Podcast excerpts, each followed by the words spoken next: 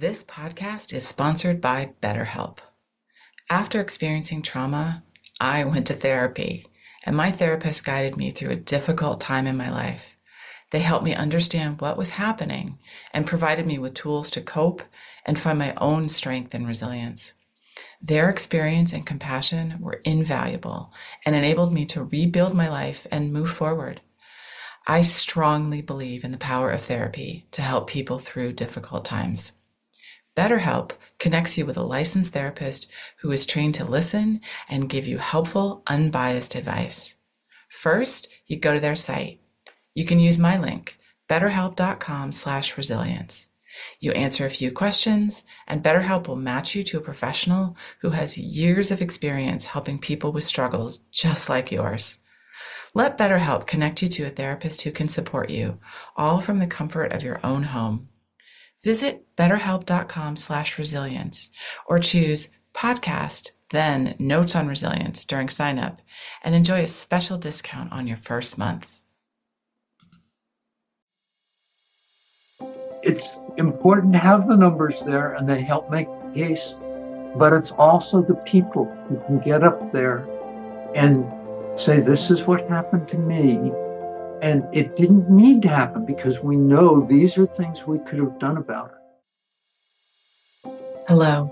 Welcome to Notes on Resilience. I'm your host, Manya Chilinsky. And today is the first episode of our series, Unveiling Trauma's Impact Navigating the Hidden Costs. And my guest is Ted Miller. He's a senior research scientist at the Pacific Institute for Research and Evaluation and he is a leading expert on injury and violence incidents, the cost and consequences of trauma, and substance abuse costs. He and I chatted because he wrote an article about the cost of adverse childhood experiences on adult health in California.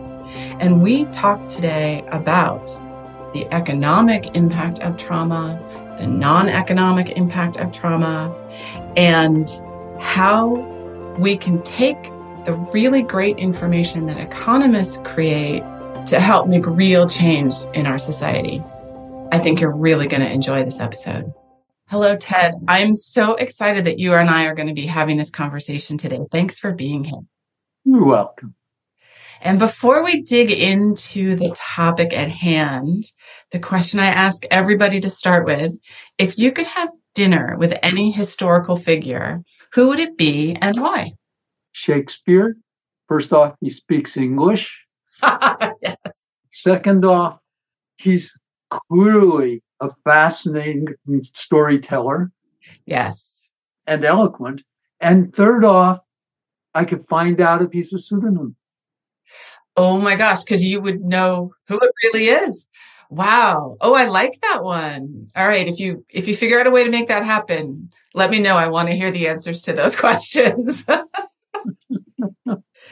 well, Ted, as you know, we are here today to talk about the hidden costs of trauma. And you are episode one, you are helping lay the foundation for the further episodes in this series. And in the context of this discussion, hidden cost can be financial, like increased healthcare costs or lost productivity, but it's also things like opportunity costs or societal burdens or long term consequences that somehow we're not always accounting for. And Ted, you are an economist, and I found you because of your article, The Adult Health Burden and Costs in California during 2013, associated with prior adverse childhood experiences. And that number just was shocking to me. In the report, you said $10.5 billion in excess personal health care costs just for California and just for the year 2013. Take it away. What does that mean? So, what we did was we looked at studies that are out that you can do that look at the health conditions that people have who have no adverse childhood experiences, one, two, and so on. Mm-hmm. And a lot of the literature groups them. And the worst is four plus. The more ACEs you have, the more likely you are Mm-hmm. have a series of different health conditions. And if you look at the literature, actually, you find that it's not even just health conditions, it's self reported disability, it's injuries, it's premature mortality, mental health, especially depression, Mm-hmm. maternal health, infectious disease, chronic disease, risk behaviors like substance abuse, dis- substance use disorders, smoking, um, obesity. Right. And we have studies for the health conditions. So we know that in California, depression, asthma, COPD, which is sort of respiratory stuff, arthritis, and cardiovascular disease were all elevated in their data, and we could see it there. And we went to studies that had here's what the medical costs are Mm-hmm. we went to other studies that said, here's what the quality of life loss is from those conditions. And we used a framework where quality of life en- encompassed work loss as well, Mm-hmm. so that we could just look at those two categories. Now, one of the challenges there is putting a dollar value on that quality of life loss. Right. That's what I'm wondering about. How do you put that number to it? I've been doing that since the 1980s.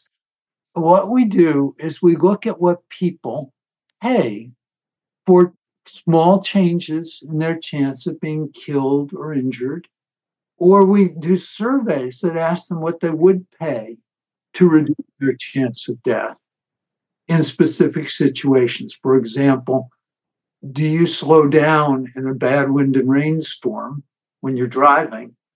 And how much higher do you think your risk of death would be if you didn't slow down? Oh, wow. Okay. Or as more and more, as the price of smoke alarms came down and more and more people bought them, we could look at how much they were spending and get a picture across the population of how much more of the population bought smoke alarms as the price of that safety came down. Wow. There's some interesting nuances in the way that you're looking at this data that I never imagined. most of the studies that are done started out by taking known economics about how much people earn Okay. and studies of this projecting how much people earn and they added in the risk of dying or being injured on the job hmm and they were able to say this is how much extra people get in their wages for risky work Wow. Okay. I always wondered how you could put a dollar figure on a life or a quality of life. right and what we do is we then split that because we know how much their lifetime earnings would be hmm we take that off, and what's left is the value of the quality of life net of earnings. And we divide by the number of life years to get the value of a life year. So that's averaged out over the, the population that you're looking at. That's right. And currently, most federal agencies are using a number just over 10 million, between 10 and 11 million dollars for a life. Is the value of one human life in the US? Yes, And that's basically lifetime earnings of if you had a job and you worked. it's mostly quality of life. Lifetime earnings are about a million and a half, something like that. Okay. including the value of lifetime household work. The rest is the value of lost quality of life and pain and suffering. Wow. So, Ted, you are sitting at your desk and you're looking at these numbers that we've put to the value of a human life. What does that feel like to be thinking about people from that perspective? Well, what it felt like when I first started doing it was very frustrating because the federal government was just valuing people's lives based on what they earn, Okay. especially in the Department of Transportation. The Environmental Protection Agency and Department of Labor were using higher values that included quality of life. Okay. but the government wasn't. And I felt like the victims were being cheated because the government was really understating what a lot of injuries cost. And I did a lot of what's called systematic review, where I laid out all the studies. And we finally changed, got it, in the feds to change it. What changed it was a table I did that showed what the values were at different federal agencies. Mm-hmm. The lawyers took one look and said, Our agency is being disadvantaged and changed it. Whereas the analysts have been very hesitant to put a dollar value on quality of life because Yeah. traditionally they hadn't. Yeah. Thank you for doing that work and helping us get a fuller picture of how important our, our individual lives are. And I imagine it also is hard for me as a non economist. It's hard to think of putting a dollar value on my life and what I'm worth. I think it's difficult to think of a life in that way because that's not how I approach my life, right? Yeah, you do make all those decisions about doing unsafe things. Right. We all do unsafe things. I mean, it's dangerous to get out of bed. You might trip and break your neck, but Yeah. it's dangerous to just stay in bed. Right. So you have to take risks in life. Right, we do. Before we hit the record button, you and I were also talking about another number. You were talking about when someone is murdered, that then results in, I think the number you said was one and a half to two and a half people going into therapy. That's right. So that is another cost to just to look at a murder of a loved one as a trauma. In addition to the financial cost that we've been looking at, there's this other cost. Now that's affected the quality of life of the, this person's loved ones and the amount of therapy that they do. And it may traumatize them and impact their life going forward. Yes. And what you see is that post traumatic stress disorder, PTSD, Mhm. is common, it's very real, and it's very costly.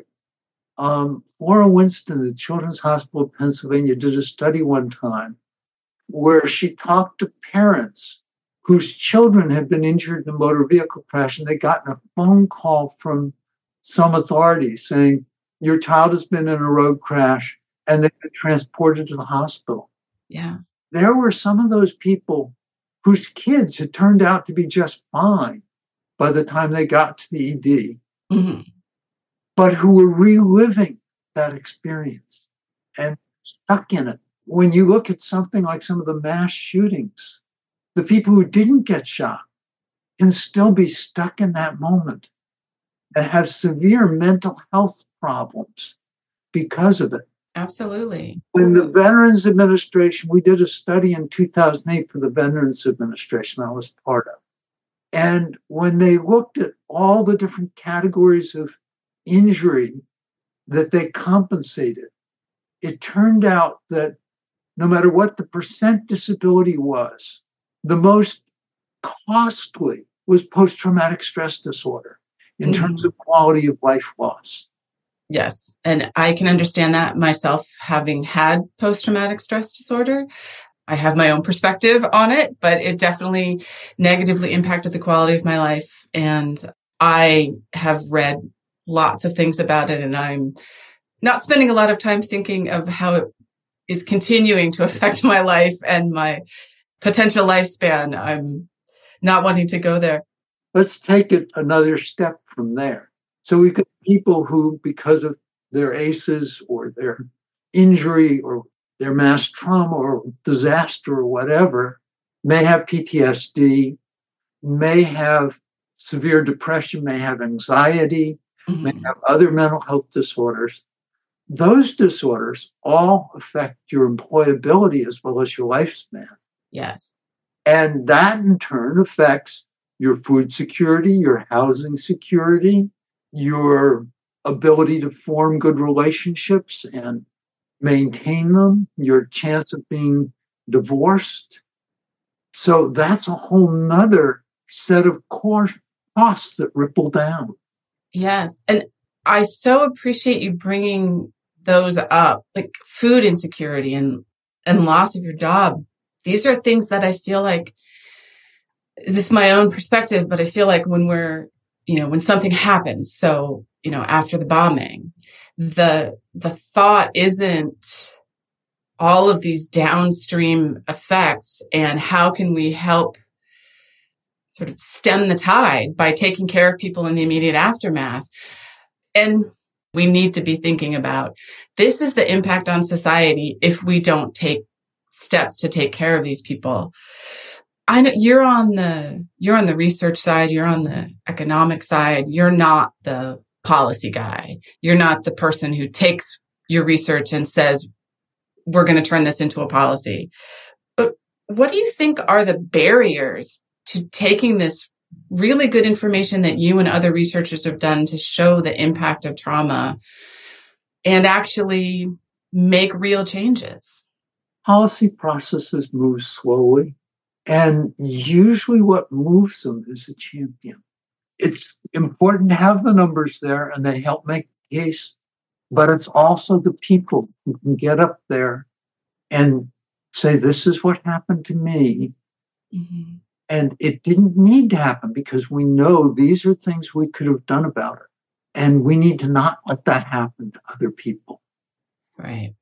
And I always tell people when they're, when I've done work that has the quality of life in, that if they're going to go testify, for example, in a hostile place, that the standard bearer of the numbers should be a victim or a survivor or someone who lost a loved one mm-hmm. because anybody who was sufficiently empathetic to get elected is never going to ask the victim, well, how do you know that your child was worth $10 million? And the head of the Department of Health may well get asked that. Right, because the Department of Health, it's just a number, it's a data point. But for the victim or the survivor or the family member, it's personal. And yes, I would imagine you'd have to be very brave to ask someone like that one of those questions. Yeah. The the other problem that you hit is that we don't know enough about how to deal with PTSD. There have been some recent breakthroughs, I believe, but it's still not a disease that we have a real good handle on. Right. You know, Ted, one of my arguments is if we can validate people's experiences and get in there early and say what you're experiencing is normal, then we can help some more people tap into their own networks and their own resiliency and maybe reduce the number of people who get these post traumatic stress disorder, acute depression, all of these downstream so that we can minimize these costs and lift us up as a society. Yeah, and with the ACEs, appears that what's really important is to give those kids a good, strong, supportive adult or two in their lives, mm-hmm. young and when they're experiencing the ACEs. That's easy to do when the ACEs didn't result from continuing problems in the home. It's difficult to do when the home is unstable when your mother your father has an alcohol or drug use disorder, when they're not functional and when that household is therefore not functional. But it's important to remember that people want to be good parents. Even that person with all that problems wants to be a good parent. Right. Our job is to find ways to help them do that and to put another stable point in that child's life besides that as well. Right. And we do have programs that can help them the nurse family partnership and some of the other home visitation programs for newborn infants and their mothers. And also, pro- we have schools and we have preschools. And through those institutions, we could set up routine screening phrases and supports for the kids who screen positive. And with the opioid settlements in some states, we're pushing to try to see some of that happen. Oh, great. Excellent. Ted, you are doing such great work at figuring out the cost to society. You and your colleagues who are doing this kind of research, what can an individual or an organization take away from your research that's really going to help move the needle? The, the costs of this are far higher than the cost would be to fix it because it's so pervasive for so many people. 63% of Americans have had adverse childhood experiences. 22% have had four or more adverse childhood experiences. That means that 22% of people are very prone to things like severe depression and anxiety because of what happened to them as children. Yeah. Breaking the cycle of child abuse is part of what we need because ACEs include child abuse. Mm-hmm. We don't do nearly enough for maltreated children in this country. We don't have enough willingness to talk about what's happened to them. And that's particularly true of sexually assaulted children. Huge quality of life loss with sexual assault, particularly for children. Huge numbers of children sexually assaulted. And we don't talk about it. We don't do things about it. And it needs more champions. We do. We do. But you're right. These topics are difficult. And I think they're difficult to hear about, they're difficult to think about, and certainly to talk about. And I think that is one of the underlying challenges and why we need more advocates and people sharing their story because we need people to force others to listen to how important these this information is. Yeah, it, it the other thing that it takes is needing some mass movements like it's i was talking about the importance of the, the individual victim. Mm-hmm. but then if we look at history with say MADD yes. those upset individual victims got together into an organization. Yes. There were enough of them then to have political clout and I think every one of these conditions that we have talked about, there are enough people. If we could find each other, there are enough people to to make a real movement behind. I think the challenge is, especially when you're dealing with trauma, is not everybody wants to talk about their trauma or be upfront about it for all sorts of reasons. So we'll, we'll just need to find some ways that we can all find each other then, Ted. Thank you for that.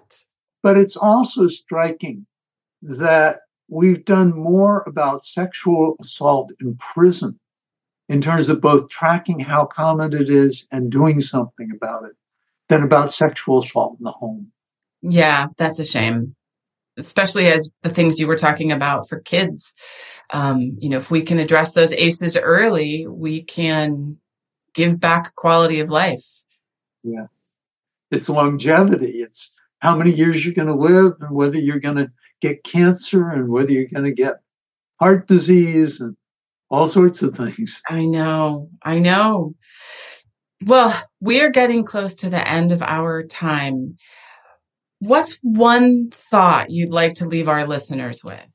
That trauma isn't just an acute condition, it affects, for many, many of the victims, their entire life and many aspects of their life we economists are brave. We can stick our necks out. We can put a dollar value on that, but we can never fully capture it. Ted, thank you so much for talking with me today and sharing with me and our listeners this really important work that you do. And thank you for the work that you do because it is part of making real change for trauma victims. And I, for one, appreciate that greatly. And thank you for running this series, Manya. Thanks to our listeners. Look forward to episode number two soon. Thank you for listening. I hope you got as much out of this conversation as I did. So if you'd like to learn more about me, Manya Chilinsky, I work with organizations to help understand how to create environments where people can thrive after difficult life experiences. And I do this through talks and consulting. I'm a survivor of mass violence, and I use my experience to help leaders learn about resiliency, compassion, and trauma sensitive leadership, to build strategies to enable teams to thrive and be engaged amidst difficulty and turmoil. If this is something you want to learn more about, visit my website, www.manyachilinsky.com, or email me at manya at manyachilinsky, or stop by my social media on LinkedIn and Twitter. Thanks so much. Thank you for listening. I hope you got as much out of this conversation as I did. So if you'd like to learn more about me, Manya Chilinsky, I work with organizations to help understand how to create environments where people can thrive after difficult life experiences. And I do this through talks and consulting. I'm a survivor of mass violence, and I use my experience to help leaders learn about resiliency, compassion, and trauma sensitive leadership, to build strategies to enable teams to thrive and be engaged amidst difficulty and turmoil. If this is something you want to learn more about, visit my website, www.manyachilinsky.com, or email me at manya at manyachilinsky, or stop by my social media on LinkedIn and Twitter. Thanks so much. Talk soon.